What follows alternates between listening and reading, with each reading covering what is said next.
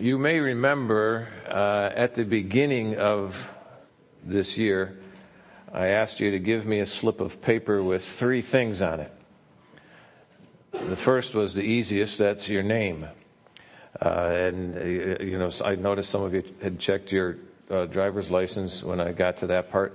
But um, then I asked you to also put down something that you were thankful for from last year, something you were thankful for in 2018 and I asked you also to put down something I could pray about for you in 2019. I received 42 slips of paper, um, you know, from people uh, telling me telling me these things. And what I did with them, some were handed to me, some were put in the offering plate, and I just put them all together, stacked them up, and we have a heavy duty stapler in there that staples lots of pages together. And I stapled them together in the corner, and I have been praying for those things, those things that you have shared with me. Um, I've been praying for them at least once a week. I, I work through praying through those at least once a week, uh, you know, flipping through that individually. And it, it's just been a great thing. I shared with you when we started this series, one of the things I've enjoyed has been rejoicing together as this, as this passage, as Philippians tells us to, to rejoice together. And I've been able to do that as I've been praying through some of those with you. Um, but one, as I was working on the sermon this week, just again, one kind of stuck out to me and stood out to me. Uh, Jenna Napier's note to me happens to be number 33, uh, you know, in, in the list here as, as I'm flipping through them. Hers is, is the 33rd one. Uh, out of all of them. Now, besides being Tony's wife, uh, Jenna also is a great mother to uh, their four children, uh, and she homeschools them and also encourages them in, uh, in, their pursuit of different activities that they're involved in. Uh, and uh, Elena's violin lessons, and uh, and uh, she does some. It's not scouts, but something like that. And you know, and the different things that the kids are involved in. And Jenna's you know very much involved with them on that. Uh, she teaches one of our Sunday school classes here and uh, she also participates with the ladies on the Wednesday night Bible study. Now, in her spare time, um, she also uh, she also started a business. She began, began a business uh, doing and selling some products that she makes with essential oils. Now, she wrote her prayer request that, that it's for wisdom in making decisions regarding her business and her scheduling with the new baby due in August in particular and some of the challenges there. Well, about a month and a half after I began praying through um, these things, my daughter-in-law Jessica came and told me, you know, that um, that Jenna was expecting another baby. You know, she told us that Jenna had talked about that in Sunday school. And I said, whoa, it's really made my day. Uh, you know, you may have caught on that. I really enjoy, you know, babies and having babies. And just so, just another reminder, there's, you know, still plenty of room for any of others who want to um, add to that. Well, then a couple days after Jess had shared with me, you know, about uh, Jenna sharing with the Sunday school class about expecting another baby, I'm going through the, the, the prayer list and I see on there that Jenna mentions, you know, right there, uh, that I had, I had already been praying about this baby for like six weeks and uh, but but my my attention was focused on you know God guiding Jenna about the decisions. Uh, regarding the baby, and I, you know, and I, I, can't believe it, but you know, those some of the other dots weren't really clicking. And so I'm reading this, and I thought, yeah, she's having a baby, you know, and it, you know, just, how cool, you know, we're having another baby, uh, uh, you know. And so as I read through the request, and I realized that, you know, once again, it just, it just, um, I got to rejoice all over again. Uh, but it was a reminder to me that sometimes we don't see these things that are right in front of us. You know, here I'd been praying for, you know, for Tony and Jenna, you know, for these, these, you know, six weeks or so at least on, on that and, uh, uh, just kind of overlooked that part and I was looking, you know, at, at another part. Uh, there's three realities that are right before us that we can overlook in regards to our walk with Christ and our rejoicing in our walk with Christ uh, you know, three realities about that relationship with God. And then when we see them, or really For some of us, it'll be when we see them again, you know, or begin to pay attention to them, um, then we can rejoice. Let's pray, and then we're going to get into our passage today where these things were just kind of revealed to me once again. Father, thank you uh, for who you are and your love for us. When when we when I think about the the fact that you, the God of all creation, love me. And I know the things that I've done and I know some of the junk that goes through my head. And yet you love me. Don't I always grasp that as well as I should? I don't always live in that reality. I don't always let that be the guiding factor in my life as much as it should. Today we're going to look at your word and we're going to be reminded once again of some of the things you have done for us, some of the ways in which you have given us things in which we can rejoice. So open our minds and our hearts to you that your word would indeed teach us, that your spirit would minister, that our hearts would be quickened once again uh, to see the things of God. Not just in these pages, but more importantly in our life. Help with that, we ask, in Christ's name. Amen. We're going to be in Philippians chapter 2. Uh, Philippians chapter 2 today. Uh, so if you want to turn there, page 1081. I'm going to, um, again, read parts and we're going to go uh, through it. Now, you know, we, we say, you know, Philippians chapter 2 here, but the chapter divisions were really added centuries after the Bible was written. You know, the, the um, chapter divisions are not inspired by God in the same way that the scriptures are. Uh, it was in the 1500s actually that chapter divisions were added to the books of the Bible. And why do I say that? I say that because sometimes we close a door. You know, when we get to the end of the chapter, we mentally can sometimes close a door and we start a new chapter. Ah, new chapter. You know, and uh, like it's a chapter in, in a book that we that we read where the author intentionally uh, brings some things to a conclusion in one chapter and then goes on to the next. When Paul was writing this, it was one letter and it flowed right on from what had come before. So what I really want to do is back up to chapter 1 verse 27. Uh, that's where I'm going to begin reading because chapter 2 flows right out of what he was already saying, and you know, because we may have forgotten some of that, let's just back up to chapter 1 verse 27. Philippians chapter 1 verse 27. Just one, one thing. Live your life in a manner worthy of the gospel of Christ. Then, whether I come and see you or am absent, I will hear about you that you are standing firm in one spirit, with one mind, working side by side for the faith that comes from the gospel, not being frightened in any way by your opponents. This is a sign of destruction for them, but of your deliverance, and this is from God. For it has been given to you on Christ's behalf not only to believe in him, but also to suffer for him, having the same struggle that you saw I had and now hear that I have. If then there is any encouragement in Christ, if any consolation of love, if any fellowship with the Spirit, if any affection and mercy, fulfill my joy by thinking the same way and having the same love, sharing the same feelings, focusing on one goal. Do nothing out of rivalry or conceit, but in humility consider others more important than yourselves.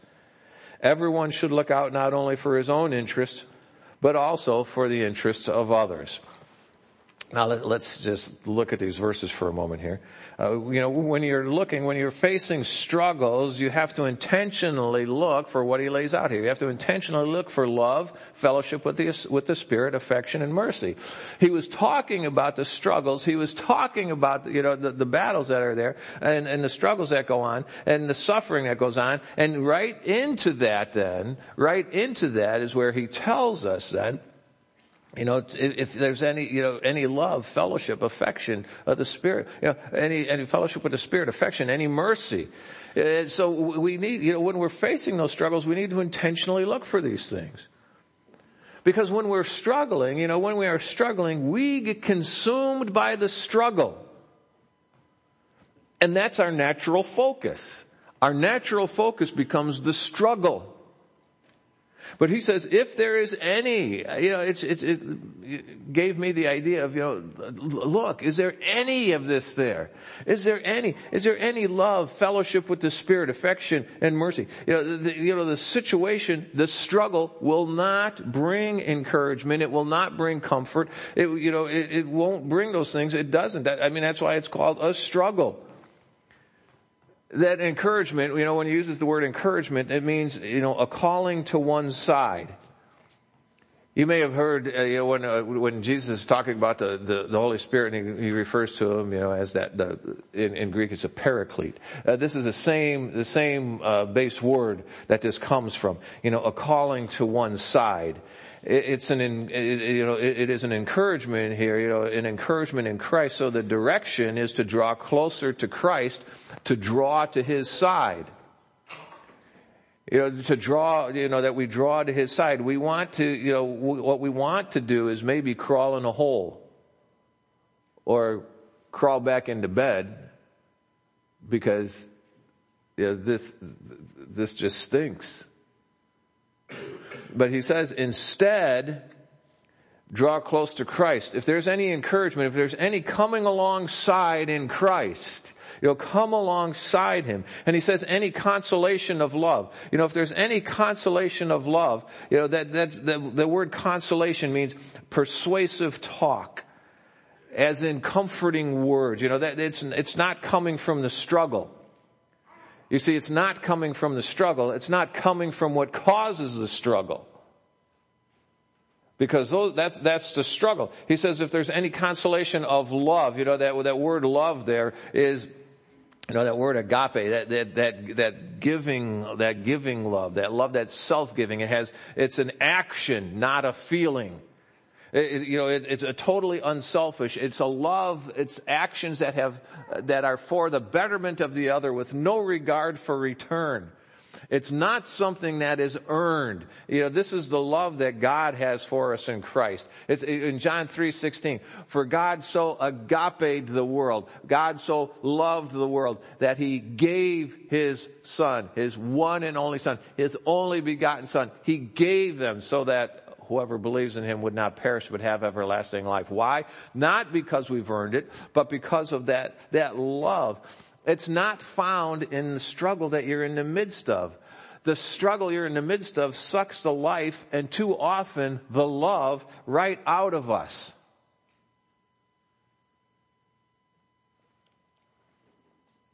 That's when we need the love the most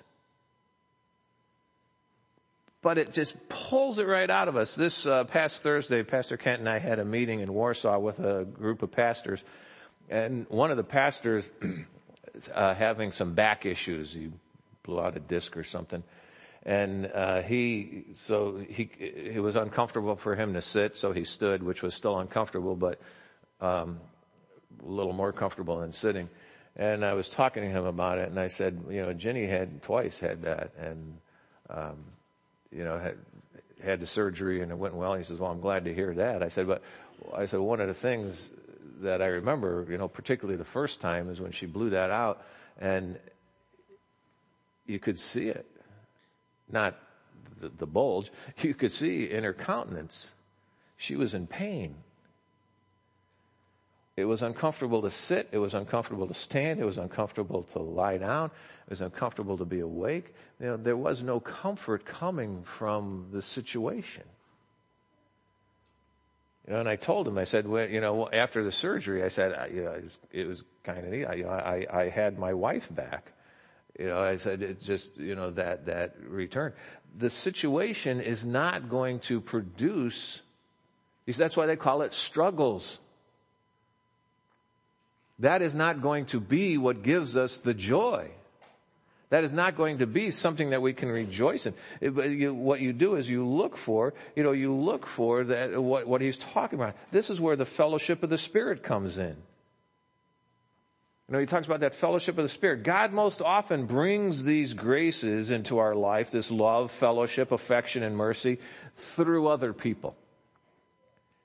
He most often works these through other people. You know, it, it seems God, that, that, that God chooses, that's God's choice, and He has chosen to work through people to remind us and show us and touch us with the love of God, the love that has transformed their life, and then they can reach out to us and, and help us. And this is what this is how he how he's talking about. And here he tries to pull us away from being consumed by the struggle. Notice verse two. He says, "Fulfill my joy, thinking the same way, having the same love, sharing the same feelings." Focusing on this one goal, rather than being consumed by the struggle, rather than letting that, you know, be what dominates us, begin thinking of what comes from that fellowship with the Spirit of what comes because we have this connection with Christ, because we have this connection to God through the fellowship of the Spirit and begin thinking about what we have there. It is an intentional redirecting of your thinking on things toward God. An intentional uh, redirecting of, of, of, the thinking. It, it, comes up again, you know, it's going to come up again later as we're, as we're going through this. In, in, uh, in chapter 4 of verse 8, you know, it's that same, it's that same thing. You know, we're going to get into it more when we get to that, but he says, finally, brothers, whatever is true, honorable, whatever is just, whatever is pure, whatever is lovely, whatever is commendable, if there's any moral excellence, if there's any praise, dwell on these things. That intentional redirecting of our thinking instead of being consumed by the struggle. Remembering that we have this, you know, that we have this, this fellowship with the Spirit, we have love, that the, the, what, what God has, has told us you know, because we're connected on, on, many levels in many ways, that mutual relationship with Christ Jesus, you know, that connection in Christ is what unites us in our goal to live in a manner worthy of the gospel. And God tells us, verse three, do nothing, then do nothing out of rivalry or conceit, but in humility consider others more important than yourselves. Everyone should look out not only for his own interest, but also for the interest of others. You know, you do nothing, do nothing out of rivalry or conceit. We are not in competition with each other. We are not in competition with each other. Do nothing not one thing out of rivalry and conceit. God loves us because He is God, not because we're better than someone else. He loves us because He is God, not because we have earned it. Not because we have done something. We have sinned. And God so loved the world that he gave his one and only son. He loves us because he is God, not because we are worthy, but because of who he is and because of what, what he has done. Do nothing out of rivalry or conceit, but in humility. In humility. It, it, this speaks of our opinion of ourself. Uh, you see the, the definition there. Uh, uh, uh it's a, a, deep sense of one's moral littleness. That's how one of the definitions I came out. It's in the light of God, not as comparing yourself to someone else. You see, it's seeing God of who God is and realizing that again, we are loved because He is God, not because we're worthy.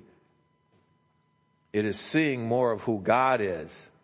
Something that I read, uh, one of the things I was reading, it said, humility comes from doing even the simplest task to honor God. That gives a task dignity and purpose. Thus, no task is beneath us. I thought, what a great, what a great picture there realizing more and more who God is. He says, in humility, consider others more important than yourself. in humility. We can be consumed by the problem. What he is doing is he is saying intentionally begin to redirect your thinking and intentionally begin to know that if there's any love, if there's any fellowship in the spirit, you know, do these things, he's saying, do these things. And one of the things he says is to consider others more important than yourselves a fulfillment really. What he's saying is fulfill the second greatest commandment. The second greatest commandment when Jesus was asked, you know, what, what is it? What is it that's, out of all the commandments, you know, of, of, of one of the teachers came up to him and said, of all the commandments, of everything there is, of all this whole, all this law, all this stuff we have, what's the most important? What is the one thing? I remember being asked a question one time, after, it was, you know, after, uh, I forget which year of school it was. I was thinking it was my first year of school um, Randy Bultema, the, the, guy who really uh, was, you know, huge impact in my life, you know, my mentor. Uh, and, uh, you know, he's, you know, he asked me, he said, he said, Pat, he said, all the classes you had and everything. He said, what's the one, what's, what's the one thing you really learned? What's one thing that stuck out? And I thought, ooh, ooh you know, one thing. You know, and here, you know, here he's, you know, here he's telling us, he's asked, Jesus has asked, what's that one thing? And what does he say? He says, love the Lord your God with all your heart, with all your soul, with all your mind, with all your strength. But then he goes on. And the second, he says, is to love your neighbor as yourself. There is no other command greater than these. These are the two, he said. He said, you love me. And, and, and really, if you love God as you should, part of that is, is lovingness, is loving others. Is doing what he says here, consider others more important than yourselves. He says, you know, look out not only for your own interests, you know, not only for your own interests. So what, what he's saying is, you, you know, you don't ignore yourself because here's, you know, here's one of the realities, you know, is we need to keep our walk with God in shape. We need to keep that a priority. We need to keep our walk with God a priority so that we can minister to others. Not so that we can ignore others, but so that we can minister to others. We can't excuse our own lack of growth in pursuing God is because we helped others. No, no. He says, you know, you need to, you, you need to be growing in God. You need to be growing in Him yourself. You need to, you know, you need to, you know, look out not only for your own interests. In other words, you need to make sure you're growing in God first. I don't know if you saw there's an article in the news yesterday and things like this attract my attention. Um, a cruise ship somewhere. Um, the motor broke and um, they're evacuating 1,300 people off of this ship. And they're doing it uh, by helicopter because it's in a storm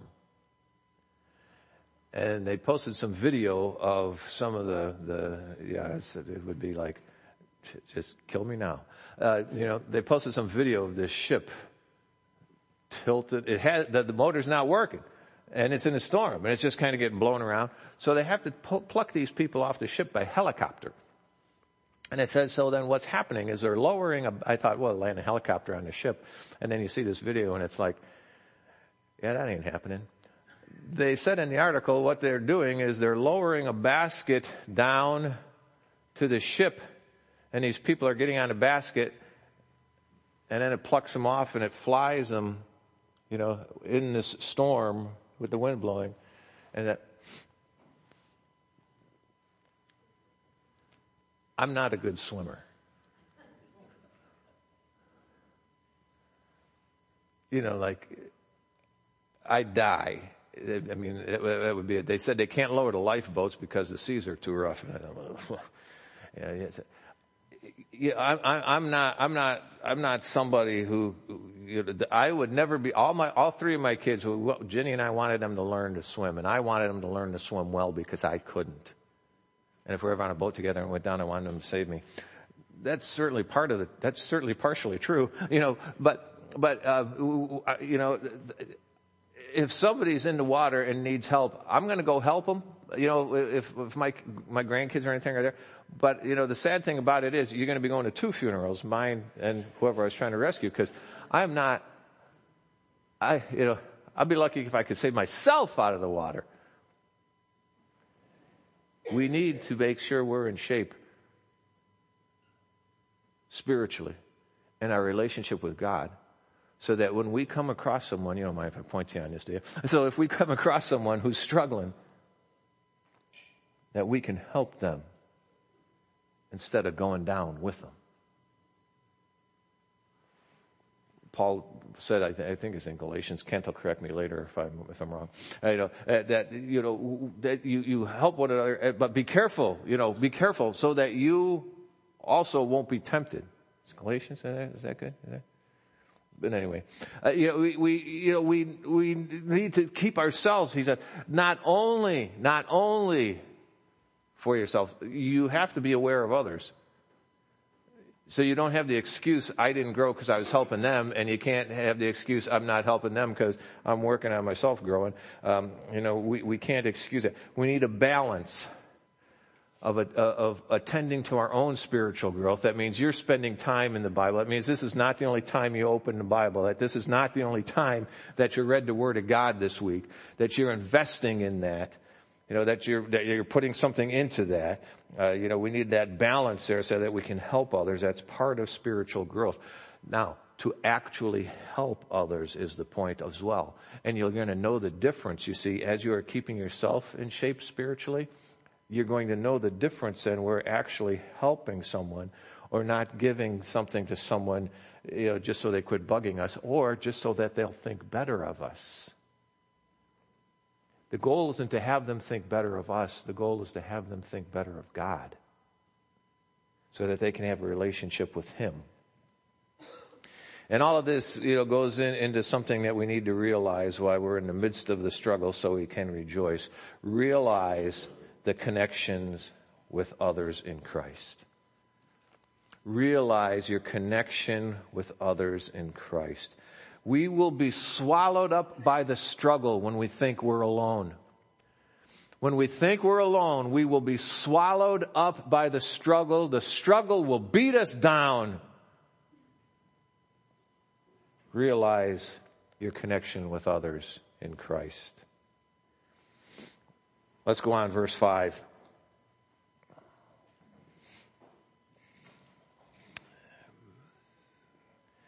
Make your own attitude that of Christ Jesus, who existing in the form of God did not consider equality with God as something to be used for his own advantage.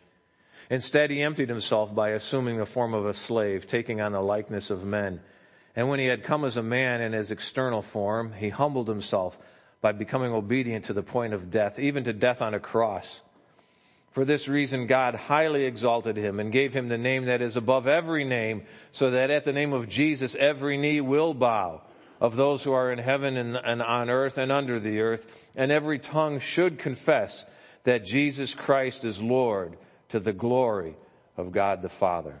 Now, we're actually going to come back to these verses on, on Easter as I was reading and studying this, and I thought, man, we're just never going to, but I, here's the one point, and then, then we're going to move on.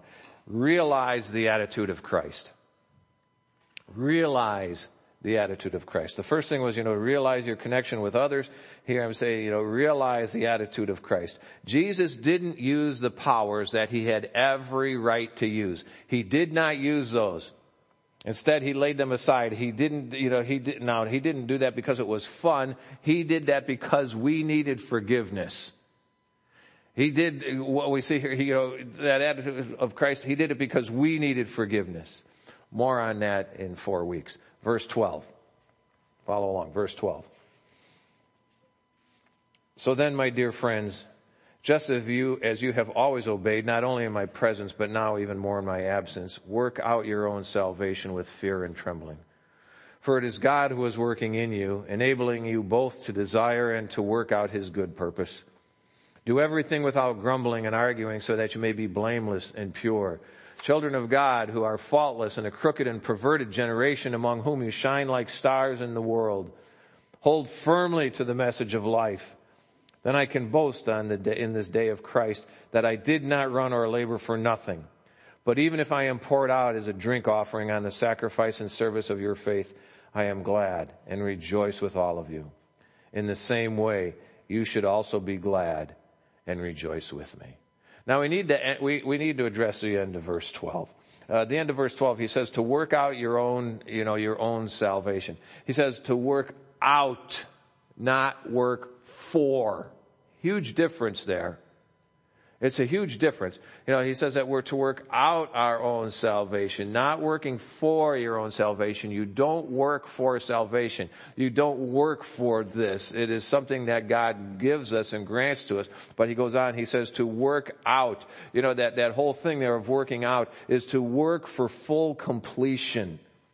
This is what he's talking about there. That's what it means. You know, that, that, we, we should be getting better at living like we have a relationship with Jesus Christ.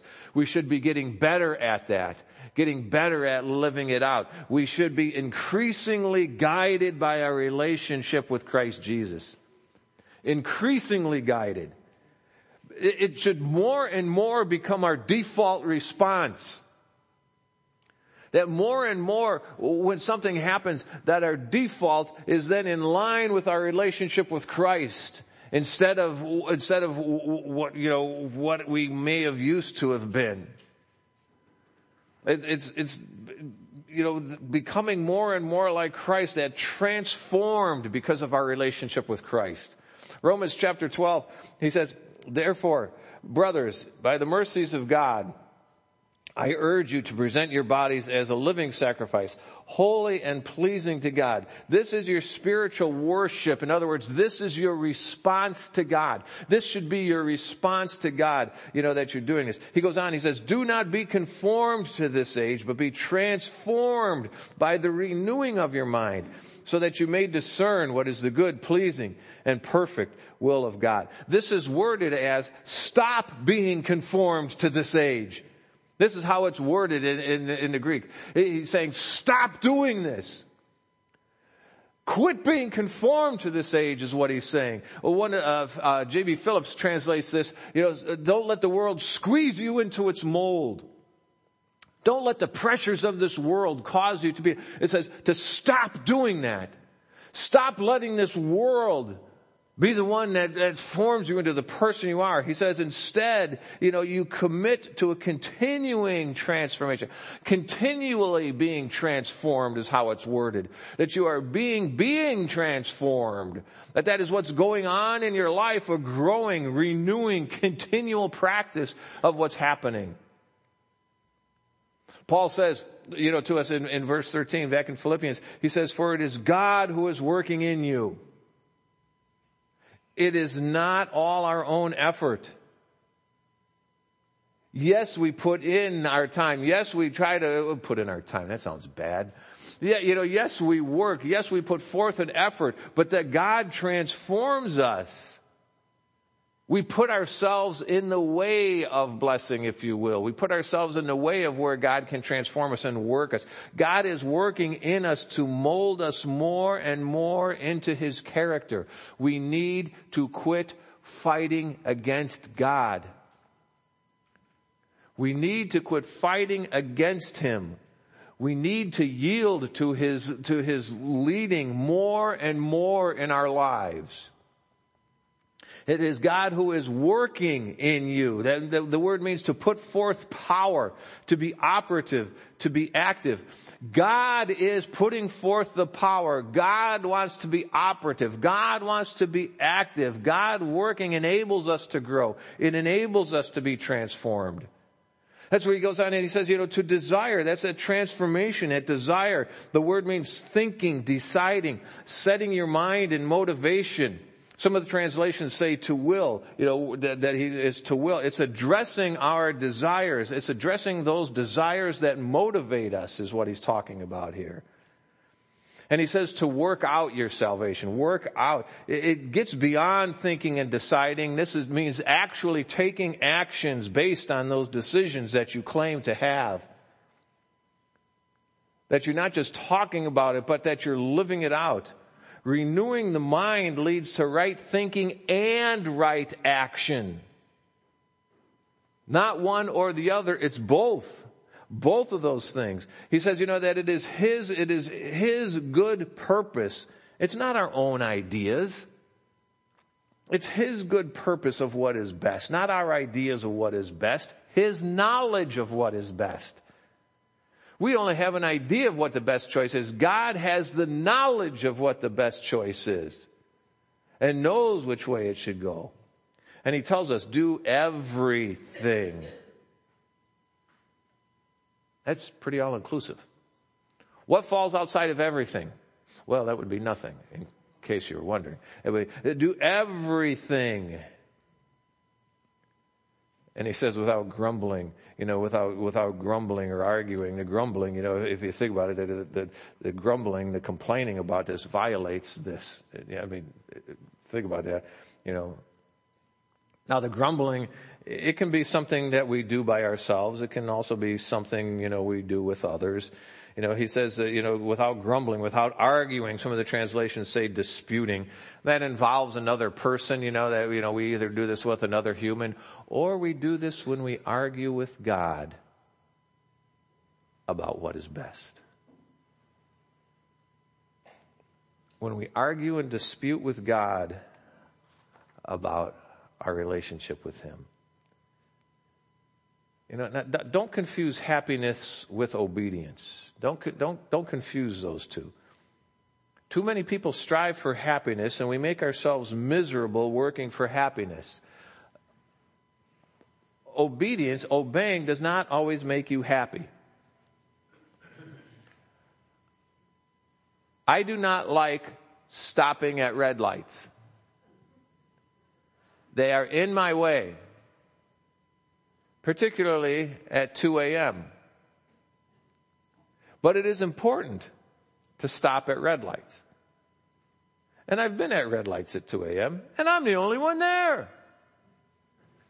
And it's like, seriously people. Seriously, couldn't I just go? Here's the problem, you know, and here's the importance of obeying them even when it seems like it doesn't matter. Here's the importance, because you see what happens is when we begin to disobey things when we think it doesn't matter, you know what begins to happen? We begin to think more and more that it doesn't matter.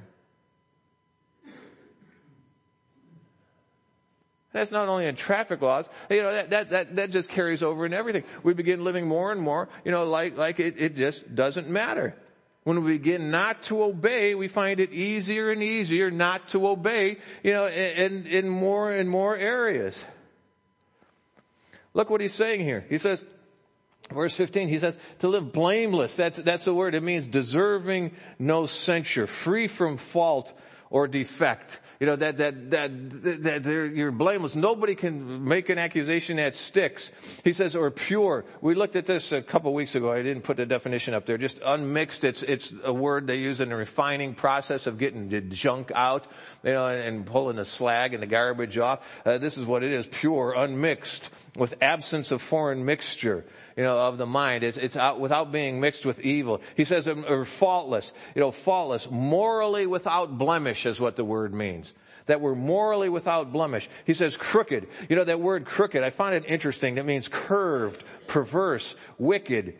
You know, and then he uses the word, you know, in this, in this perverted generation, you know, perverted, to distort, to twist, to turn aside. Here, look at those definitions. Here's the deal. Little things do matter. Little things do matter. You know, it matters. It's, you know, it, it, this, if, if there's just a little twist in your car frame, guess what? You're going to be all over the road. You have, an, you have a car accident and, and they hit it and they twist your frame. What do they do? They total the car. Why? Because that is unsafe. Because it is dangerous. But it's just a little thing. It's still got four wheels, still goes. It's only on three every once in a while and it bounces back to the other one. You know, but Little things do matter. You know, this is what he's talking about. Little things do matter. That, you know, you're blameless, pure, faultless. You know, you know in this cricket, perverted. You know, it matters. He says, here's the difference. You are children of God. Our connection to God should be the dominant factor in our living. Our connection to God should be that dominant factor in our living. Our values, you know, even our attitudes, they're not to be set by the world, but rather by our relationship with God. there is a sharp contrast with the values of the world.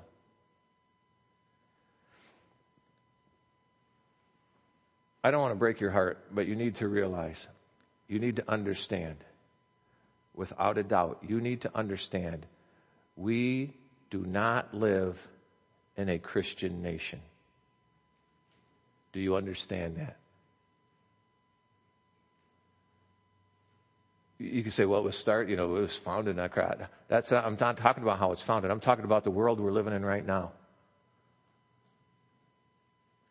We live in just what it says right here in a crooked and perverted generation.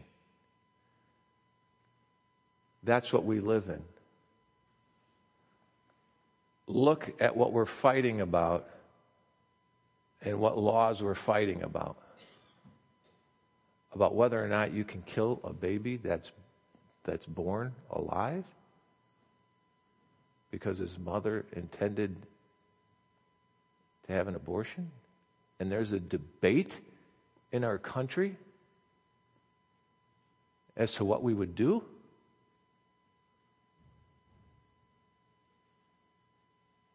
That's only one example.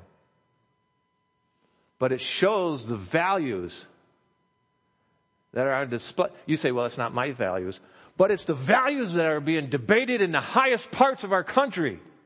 Do you understand we do not live in a Christian nation? We live in a nation that has some Christians, for which I am extremely grateful. And yes, we should be having an influence. But you see, our, our, our connection to God should be the dominant factor in our life because you are not going to get it from the nation. You are not going to get it from the society. You are not going to get it from anything but from God. Our lives are to be different. He says, you know, that you, you are there, you know, you, you live in a crooked and perverted generation among whom you shine like stars in the world our relationship with God as His children is to clearly show in all we do, in all our living. It's to very clearly show in how we live our life. It's not easy. That's why we're told to hold firmly. In verse 16, hold firmly you know, to the message of life, you know, to observe, to attend to, you hold firmly, you know, to the thing when, when, when the way is rough. Uh, I was watching the, the video of, you know, that, from that ship that they're abandoning people off of, and the thing that it tips, and, and it was a picture that was looking out through the windows. I've seen these pictures, these things before, where they showed on a ship, but they're they're in the room, and the room's tilting, well, so is their camera, and it just looks to me like the furniture, you know, like a poltergeist, you know, and the furniture is moving back and forth all by itself. Well, in this particular one, it was showing out through the windows. And so you could see the sea, and you could see not only how rough it is, but you could tell when this ship tipped then, and all of the furniture goes sliding and things. And I thought, and I could hear somebody saying, "Are you okay? Are you?" Okay? And uh, and I thought, "No, I'm not." But they weren't talking to me. Anyway, uh, there was a pole there. There was a pole then in the middle of of this room that they were showing, and I thought, "Man, I'd be holding on to that pole." And pretty soon, you know, this potted plant of some sort comes along, wham, hits that pole and wraps around. I thought, well, taking me out. Uh, you know. The, the, you know, when, when, when we're, we need to hold firmly, you hold firmly when things are rough, you hold firmly when things are dangerous, when you're scared, when you feel a little unstable, you hold firmly. You know, when you're on that roller coaster, I don't know about you, I'm holding firmly with everything that can hold. You know, I, have, I am not only holding firmly there, I have got my legs tucked under that seat, trying to lock me down there. You know, I put super glue on my butt before I sit it. Not really, but I, it wouldn't, it, it, I just thought of it. I'm probably bringing some next time I go. But anyway, you, know, you hold firmly when things are trouble, when, they, when they're tough, when it's a little unstable. You know, and if you're going to be able to rejoice, when I look at all of these things here, what you need to realize is that you are still in process. We're not done growing yet. We're not what we were, but we are not done yet. We are not done yet. Verse 17, even if I am poured out as a drink offering on the sacrifice and service of your faith, I am glad and rejoice with all of you. In the same way, you should also be glad and rejoice with me. You see, when you realize the connections with others you have who have a relationship with Christ, you know, and that you realize the attitude of Christ who held back the rights he had so he could die for your sin. And you realize that you are still in process, you are still growing in Christ, then you will be able to rejoice. Then you can rejoice even in your struggles. Let's pray together.